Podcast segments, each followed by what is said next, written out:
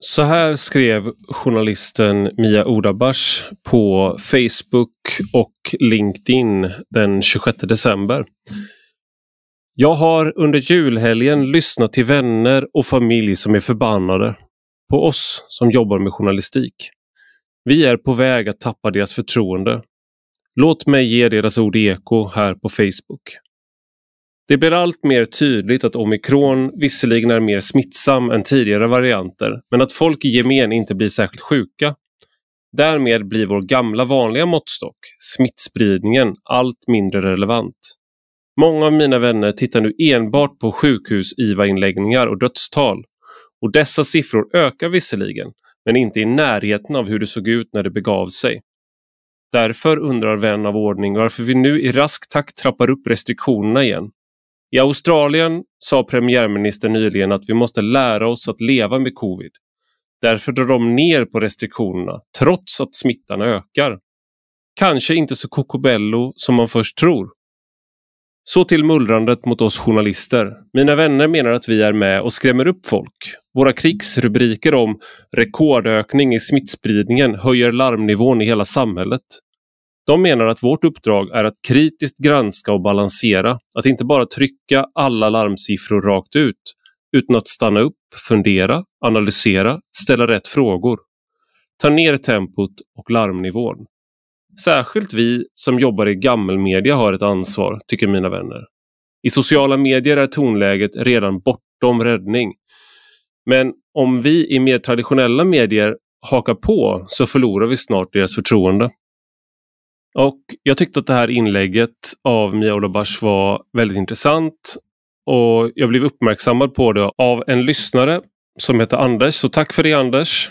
Och ni får gärna höra av er med tips av den sorten så jag kan bli bättre på att hålla, hålla koll på olika frågor. Eh, så hör gärna av er med, med tips och frågor och, och liknande. I alla fall, jag bjöd in Mia Odabash som är mångårig journalist och hon har arbetat på Sveriges Radio, hon har arbetat på Sveriges Television, på Aktuellt. Hon har skrivit i en mängd tidningar, Dagens Industri, Sydsvenskan, Svenska Dagbladet, Veckans Affärer och eh, har en utbildning som ekonomireporter också i, i, i grunden. Och hon driver företaget Smarta Samtal där hon är då moderator. Det var så jag stötte på henne första gången när hon modererade ett samtal för Saco där jag deltog i en panel. Men jag bjöd i alla fall in Mia Dabash för att prata om covid, om journalistik och var vi står just nu. Men nu till dagens gäst. Jag heter Ivar Arpi och du lyssnar på Rak Höger.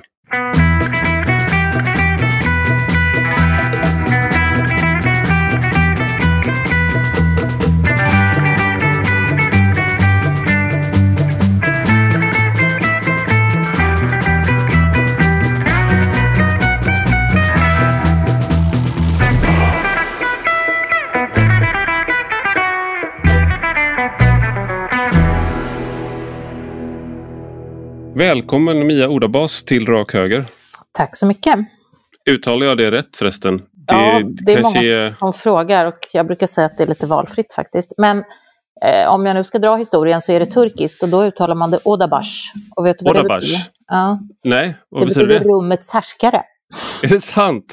Mm. Det, och då så blev du moderator. Ja, precis. Det, det är en sån du har ju blivit en aptonym. Det är bara det att ja. eh, sådana namn som eh, att man heter eh, Vinst, hon Annika Vinst mm. på, på någon bank. Och sådär. Mm. Härskaren i rummet är här.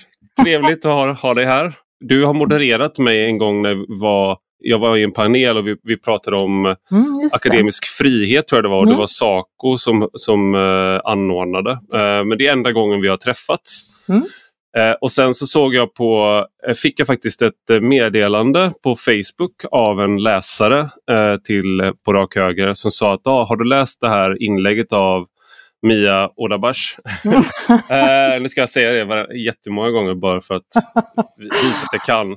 Och det var ett väldigt intressant inlägg. Och där, det du tar upp är egentligen att du under julhelgen har pratat med vänner och familj och de är förbannade. Och varför är de förbannade?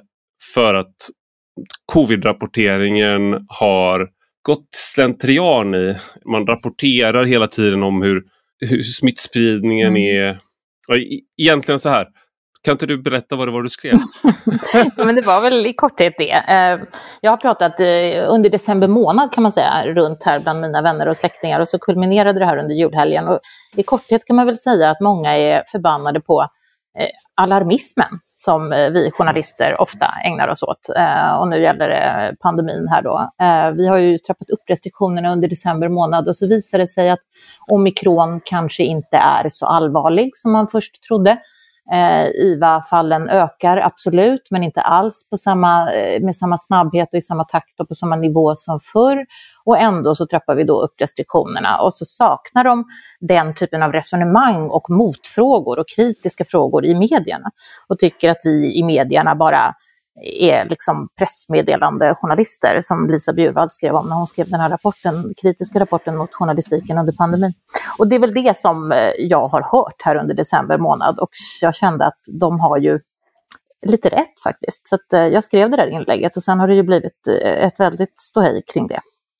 Ja, du eh, skrev till mig när vi pratade lite innan här att eh, du hade fått 60 eh, 000 eh, läsningar på LinkedIn. Jag har inte LinkedIn men det lät väldigt mycket. Mm, och nu är vi uppe i 90 000. Och det är nog mycket. Jag är inte expert på LinkedIn heller, men jag har aldrig haft ett inlägg som har lästs av så många. Det kan jag säga. Ja, det jag undrar här då är, för att jag, jag hade Lisa Bjurvald i, eh, i podden när hon hade skrivit sin mm. bok.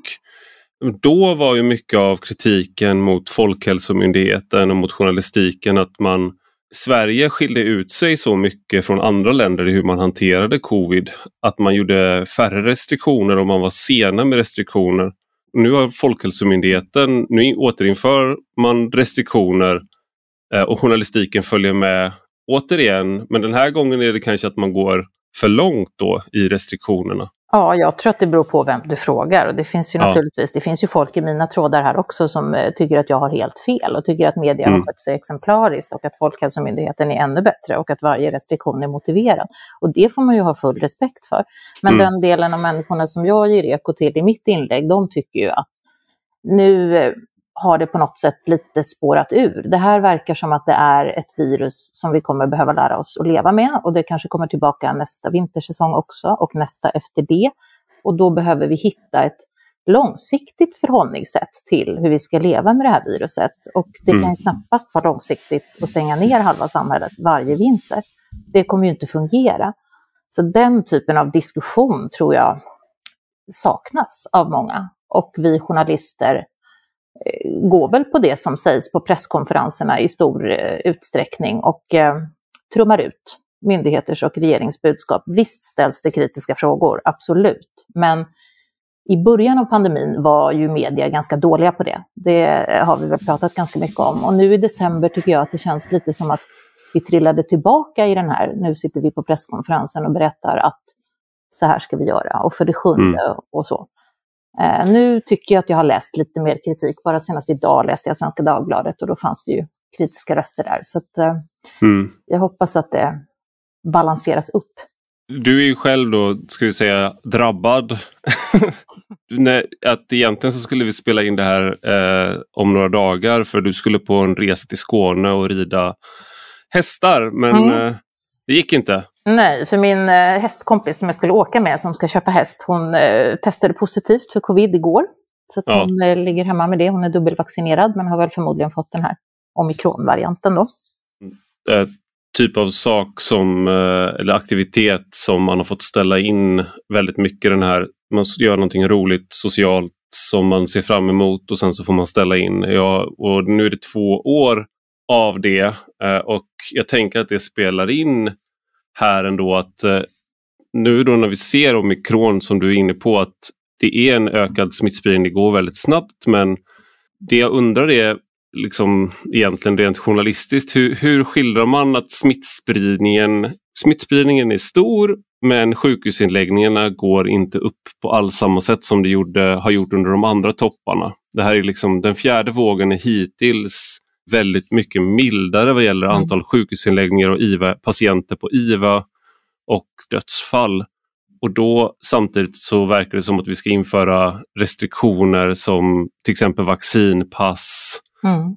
det känns inte som att det står i paritet. Nej, men det är väl lite det som de här människorna reagerar över. Att det är 101 människor på IVA, eh, toppar Ekot med just nu. Och mm. det är ju i relation till, det var ju oerhört många fler, vi har väl över 500 IVA-platser eh, i Sverige när det begav mm. sig. Och visst ökar de siffrorna lite grann, de är ju väldigt lätta att följa, men det är ju inte alls samma eh, dignitet som det var förr. Och ändå ska vi, som du säger, vi sitta, är det åtta stycken på restaurang, vi ska inte stå vid baren och dricka sprit, vi ska inte åka på kupper med våra ungdomar och vi ska införa vaccinpass på diverse verksamhet. Det har blivit väldigt lätt, kan jag tycka, att eh, inskränka människors friheter. Eh, och det ska man naturligtvis kunna göra när det är väldigt speciella situationer. Men jag vet inte om omikron kvalar in på en sån speciell situation.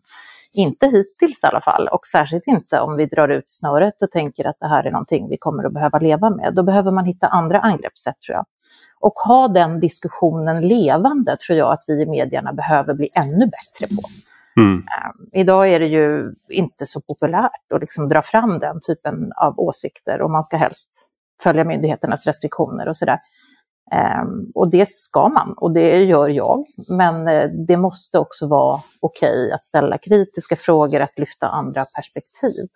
Och jag blev lite oroad när jag hörde av mina vänner och mitt umgänge och mina släktingar att trovärdigheten för media och kanske framförallt det man kallar för gammelmedia då, eller mainstream media, mm. är så pass rubbad som den är och eh, att så pass många är, har tappat trovärdigheten lite grann. Det mm. är ju väldigt oroande tycker jag. Då behöver ju vi journalister steppa upp och möta deras frågor bättre. Mm. Det jag tänker i de här sammanhangen där du tar upp då att det inte att det inte riktigt är okej okay att komma med den typen av frågor. Vad är det man signalerar då i, i journalistiska sammanhang om man börjar ställa den sortens frågor som du tar upp i det här inlägget till exempel?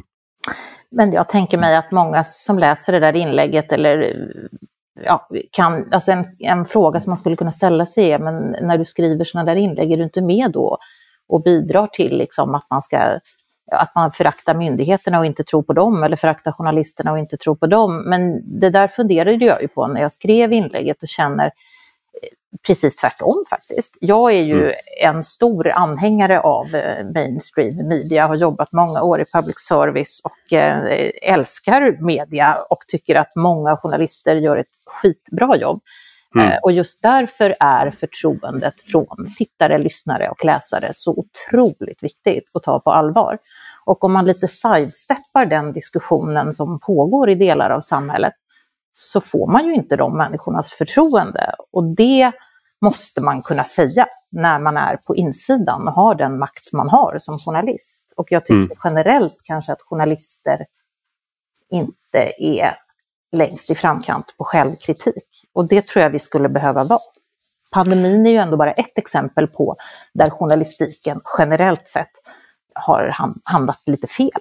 Det finns ju andra ämnen där vi också hamnade lite fel. Och det Vad tänker du på då? Då tänker jag på klimatdebatten till exempel. Där ja. har det ju blivit eh, väldigt tydligt att eh, om man eh, säger någonting som går emot IPCCs rapporter så är man klimatförnekare. Mm. Och så kan det ju inte vara. Det är ju precis som vaccindebatten idag, det är ju ett typiskt ämne som man inte får beröra. Man får inte vara nyfiken på de människorna som har valt att inte vaccinera sig, för då är man en antivaxare. Och så lågt i tak tycker inte jag att vi kan ha i stora traditionella eh, medier som ska inge människors förtroende, utan den debatten måste man ju kunna ta. Jag är dubbelvaccinerad, jag kommer ta tredje dosen utan att knota, tvärtom så är jag tacksam för det. Men jag är också nyfiken på människor som har valt bort att vaccinera sig. Och mm. den diskussionen måste ju kunna föras i en demokrati. Jag läste en text av Anna Björklund som jag haft i podden tidigare också om helt andra saker. Eh, men eh, hon skrev i Fokus om varför hon inte hade vaccinerat sig. Mm. Och då återgav hon hur hon hade gått mycket längre än, eh, än rekommendationerna för, från Folkhälsomyndigheten i början av pandemin, vilket jag också gjorde. Mm. Och sen hade hon nog tänkt att vaccinera sig men så hade hon frågat en läkarvän som hade sagt att du kan vänta ett år innan det, tills det kommer studier på effekterna av det. Och sen några månader efter det då så kom då nyheten då att Modernas eh, mm, covidvaccin inte var lämpat för yngre. Sen har hon inte vaccinerat sig men det har inte, jag uppfattade det inte som att det var så principiellt som det kan uppfattas. Däremot tyckte hon att ville hon väl nyansera hur man kan tänka som mm. vad gäller försiktighet kring ett vaccin och liknande. Jag är också dubbelvaccinerad. Om man tar sådana här frågor som om man tar klimatet till exempel. Ja, jag tror på global uppvärmning. Jag tror människan påverkar och jag vet att en del som lyssnar nu kanske blir provocerade av det. Men, och jag har fått folk som har, har följt på min sajt på grund av det. Mm. Men det innebär ju inte att alla lösning, att vi har all fakta om hur vi ska lösa det och vi har inte all fakta om hur exakt hur allting går till och vad, vad alla åtgärder ska vara. Så det finns ett väldigt stort fält där man kan ha diskussioner. Mm. Och något liknande tänker jag kring covid. Alltså om vi pratar om det du är inne på i det här inlägget om, är det någonting som vi kanske måste lära oss att leva med, en risk vi måste lära oss att mm. leva med, ja men då är det ju personliga preferenser som kommer in, hur mycket risk man är beredd att ta. Och en sak som Anna Björklund tog upp i den här texten är ju att vaccinet framförallt påverkar risken för dig själv. De som framförallt har dött av omikron är ju ovaccinerade och samma mm. sak gäller ju delta också. Och är man vaccinerad som din eh, hästvän i Skåne då har man mycket större chans att klara sig. Nu är inte jag epidemiolog men man rör sig i alla fall bort från risken att, alltså att utsätta andra för risk genom att vara mm. ovaccinerad till snarare att utsätta dig själv för en risk. Men precis, och jag tror att hela den här debatten behöver få föras. Och när jag lyssnar på de här människorna som var orsaken till mitt inlägg så kände jag att det är en stor tårtbit där som inte förs i eh, mainstream media. Och det är ganska många människor, vanliga människor om man säger så, mm. som saknar eh, olika perspektiv. Och jag tycker att det behöver vara så pass högt i tak och det är väl journalistikens uppgift att presentera en mångfald av åsikter. Journalistikens uppgift har ju aldrig varit att skapa tittaren eller lyssnaren eller läsarens åsikter. Det får ju konsumenten göra på egen hand. Och därför så borde de flesta åsikter vara välkomna. Och det är ju inte riktigt så idag och pandemin är väl ett bra exempel på det. Och det, var, det är tråkigt tycker jag att höra det här mm. mullrandet bland mina vänner eftersom jag är ett stort, en stor mediavän och själv journalist och tycker att vi har stor makt och ett viktigt uppdrag som vi helt uppenbart generellt sett kan sköta bättre. Sen är jag den första att säga att det finns väldigt många duktiga journalister som har gjort ett jättebra jobb också under pandemin i olika delar av mainstream media. Men, eh, det, Men det är ändå intressant att du valde att skriva det här då för att uh, du kom ju ut då och nu kommer du ut som, för, inte förintelseförnekare utan klimatförnekare ja. och anti-waxer och du skrev det här inlägget och nu kommer du liksom, Mia, du kommer bli känd som den stora anti-waxer uh, förespråkaren här nu då. Nej jag skojar lite mm. men det är ändå så här i den en här frågan... En antivaxare får man ja, säga. exakt mm. och jag också då. Mm. Eh, och jag, och, så jag tänker ändå vad det var som, varför det var angeläget för dig att skriva det här överhuvudtaget. Är det inte bättre att liksom Hålla, hålla tyst hålla, hålla och tyst. göra som folk säger. Jo men visst, ja. Nej, men eh, jag, är, jag tror inte jag är född för att hålla tyst och, och, gå i den här eh, långa kön. Det är väl också lite därför jag blev journalist, tänker jag. Jag tänker lite som jag vet att jag har varit jobbig på de stora redaktioner jag har varit, eh, men säkert bidragit med mycket också. Men ibland blir det väldigt tyst på nyhetsmötena när jag tar ordet. Eh, och det är obekvämt och det måste det också få vara. Jag tänker på i alla relationer som man är mån om, i vänskapsrelationer och kärleksrelationer, så har man ju diskussioner där man inte är överens. Och mm. det är ju så man utvecklas. Och då tänker jag att om jag vill vara med och utveckla journalistiken så är väl det ett bra sätt att göra det. Jag mm. tycker att man måste kunna ha sådana här diskussioner och jag tycker att det finns jättestora möjligheter att bli bättre. Jag tror att vi behöver, för att göra oss relevanta i framtiden, journalistlandskapet har ju förändrats extremt mycket under min tid, jag är 50 år liksom, så jag var ju med på tiden innan det fanns mobiltelefon och e-mail min första text till Svenska Dagbladet, den åkte jag buss med en diskett och lämnade in. Ah. Det fanns inget e så gammal är jag. Så ah. jag, jag gjorde faxtidning när jag började på Svenska Dagbladet. Så det har ju hänt jättemycket och det finns ju eh, en del utanför det här som kallas för eh, tradmedia eller gammelmedia som växer jättemycket. Men din eh, plattform är ju ett exempel, att man kan mm. göra att man kan prata själv liksom, och göra sin egen plattform. Mm. Men just därför så kanske också vi som jobbar på de här stora redaktionerna och som har eh, den makten behöver tänka till och faktiskt våga orka vara lite självkritiska och våga orka öppna våra öron och inte missa stora tårtbitar av de samtal som pågår där ute. För det är viktigt för trovärdigheten.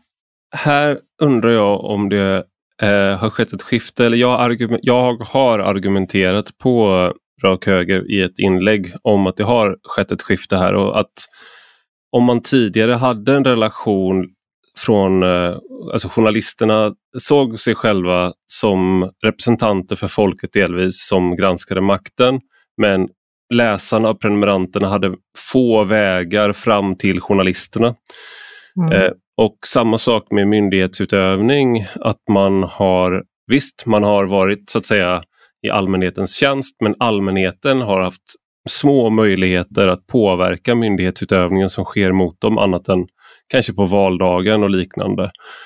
Nu har de här rollerna sedan kanske tio, tio år ungefär förändrats ganska radikalt i och med sociala medier. Mm. Det kan sätta liksom på, en, eh, på några timmar kan ett drev sättas igång.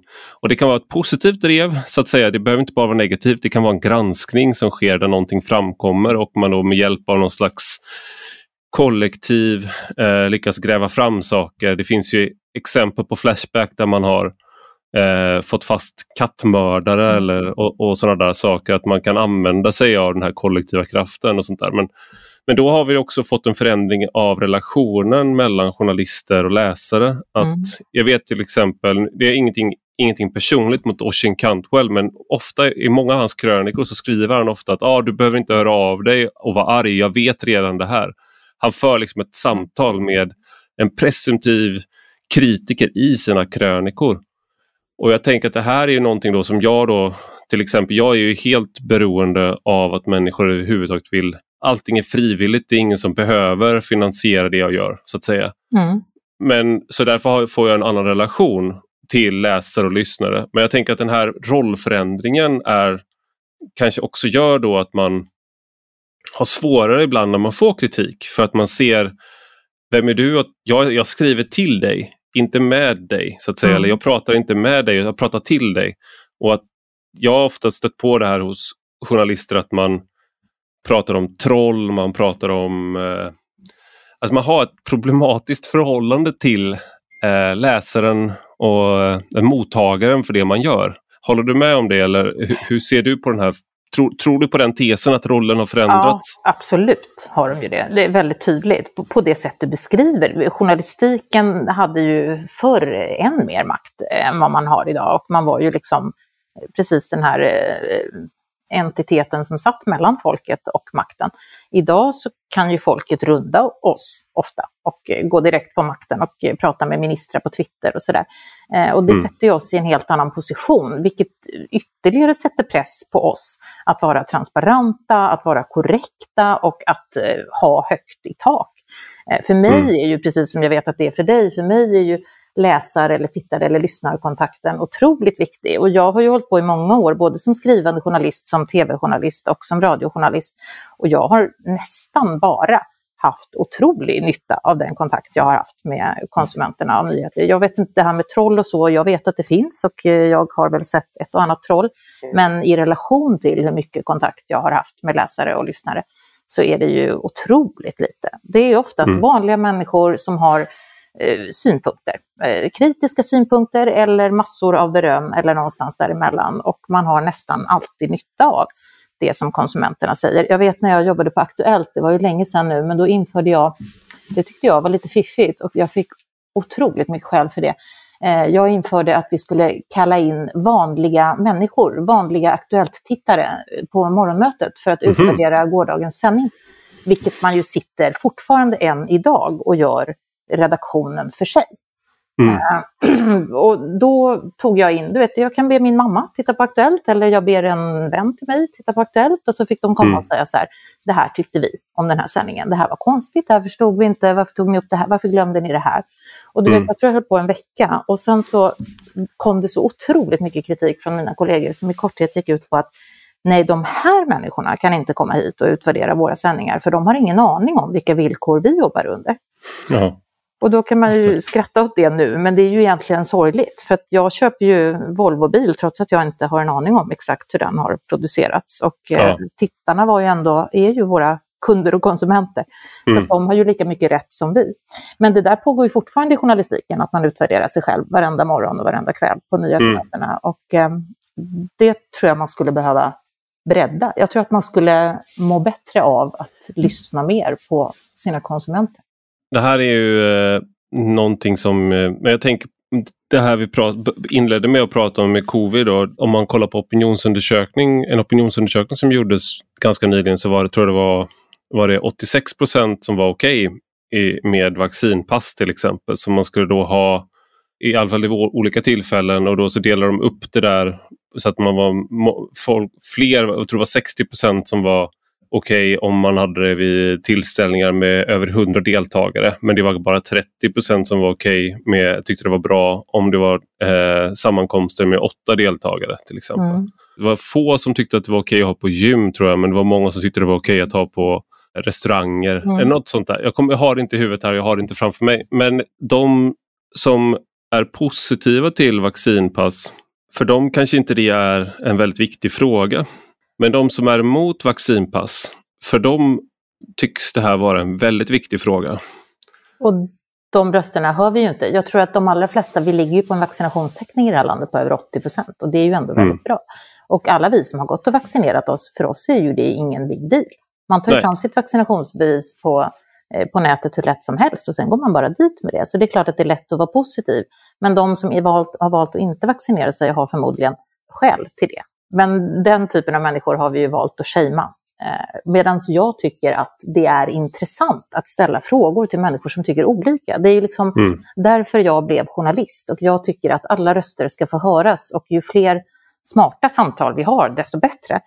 Eh, och det kan man ju bara ha om man också lyssnar på människor som har olika uppfattningar. Och det går att ha alldeles lysande, nyanserade, smarta diskussioner eh, med människor som tycker olika. Det behöver inte bli varken obegripligt eller eh, eh, otrevligt. Eh, och, det... och du har alltså inte haft, för att det här, här är någonting som jag har sett i sociala medier, eh, så på Instagram och Facebook särskilt, så har man flera skrivit då väldigt så starka eh, tal om gå om vaccination, om att antingen att de som är ovaccinerade är eh, dumma i huvudet eh, eller att de själva är väldigt för vaccination. Och sen så avslutar de med att säga att ni som är emot vaccin eller kritiska till vaccin, ta bort er själva ur min vänlista har jag sett några som har skrivit, mm. eller som har skrivit att kommentera inte i min tråd.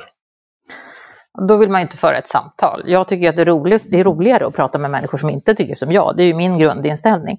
Men jag tror, jag är ju också på sociala medier, vissa plattformar, inte alla. Eh, och jag har alltid, eh, nu jobbar jag som moderator så jag är ganska van att liksom ställa massor med frågor och eh, mm. putta in folk i en ton som funkar. Men jag måste säga att det är väldigt sällan som jag tycker att jag behöver ryta i och eh, be folk eh, skärpa tonen. Utan folk är ju intresserade och är där i trådarna för att de undrar, tycker inte likadant eller tycker likadant eller har frågor eller vill berätta någonting. Liksom. Mm. Så att eh, den typen av diskussion har, är ju bra i sociala medier, men jag vet ju att det finns ett extremt högt tonläge i vissa sociala medier och i vissa frågor och med vissa personer. Och det har ju också sociala medier gjort lättare och det främjar ju inte eh, en god diskussion. Det ökar ju bara polariseringen.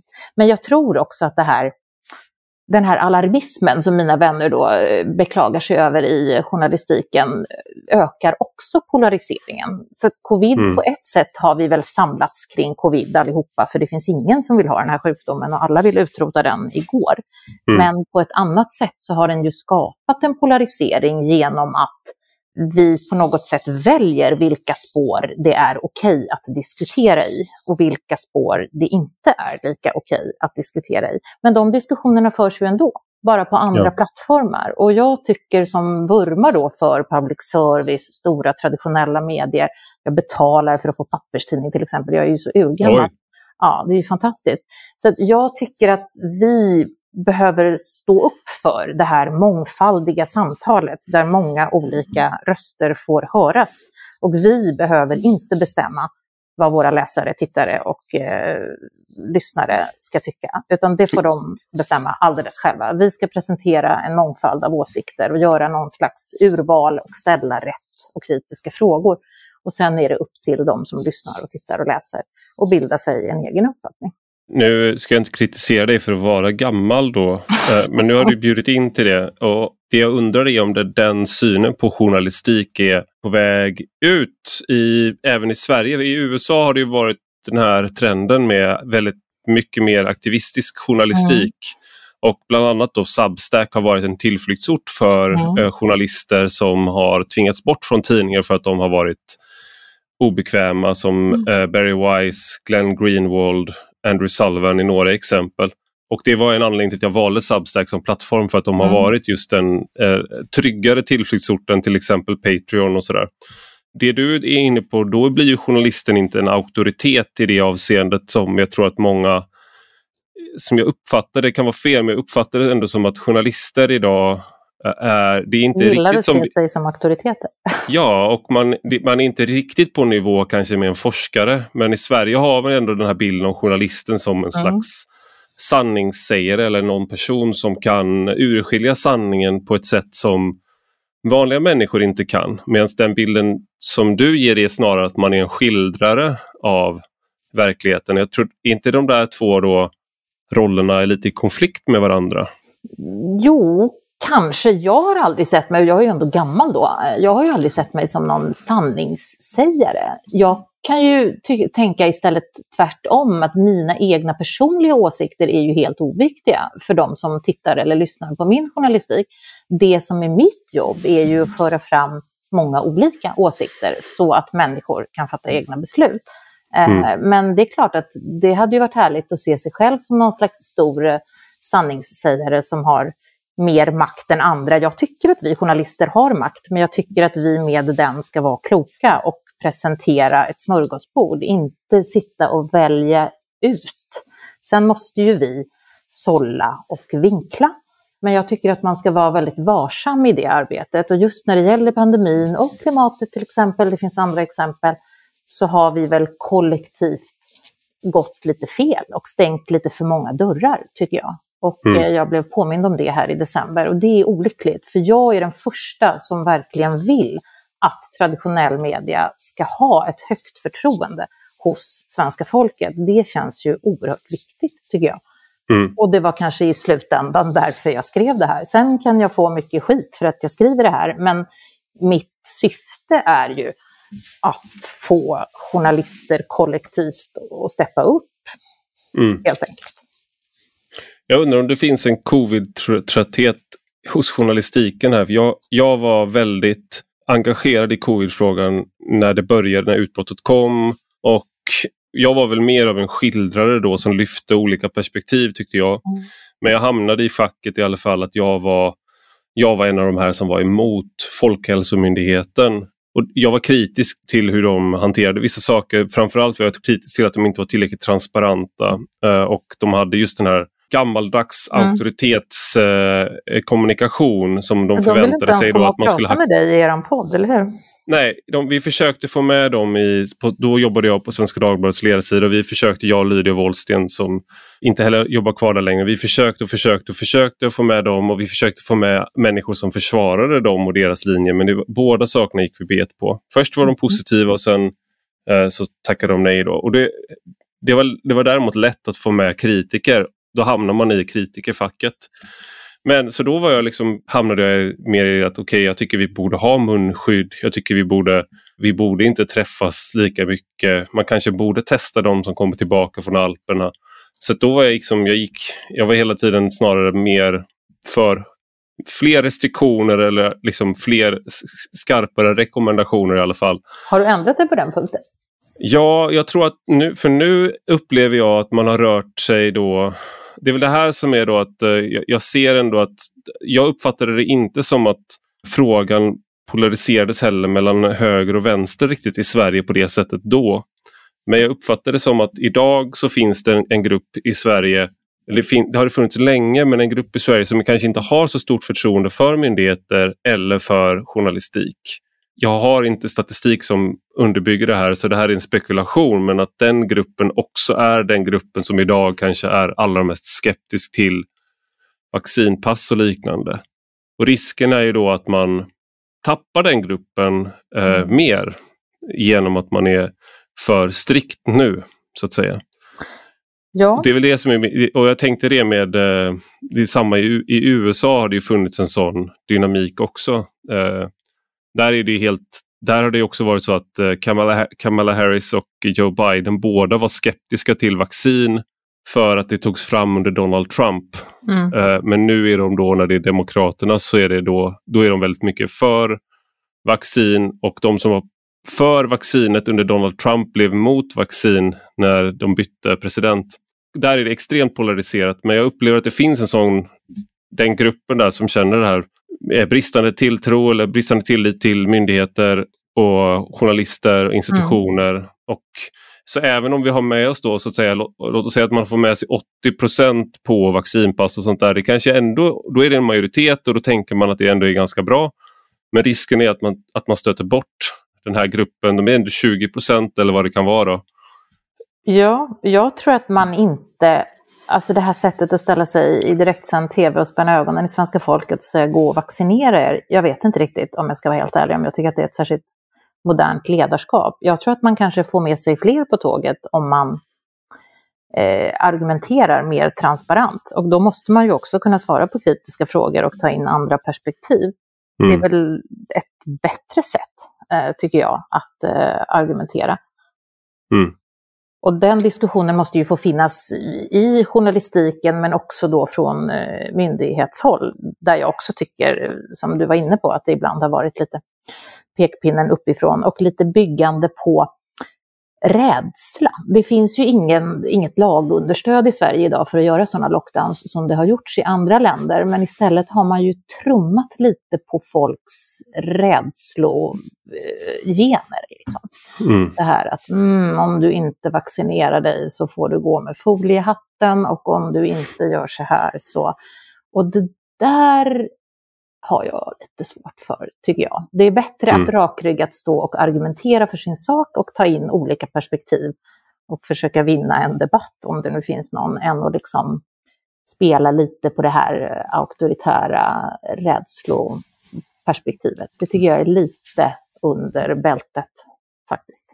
Apropå under bältet så var det någon, jag tror det var i Stormens utveckling, den podden, som eh, mm.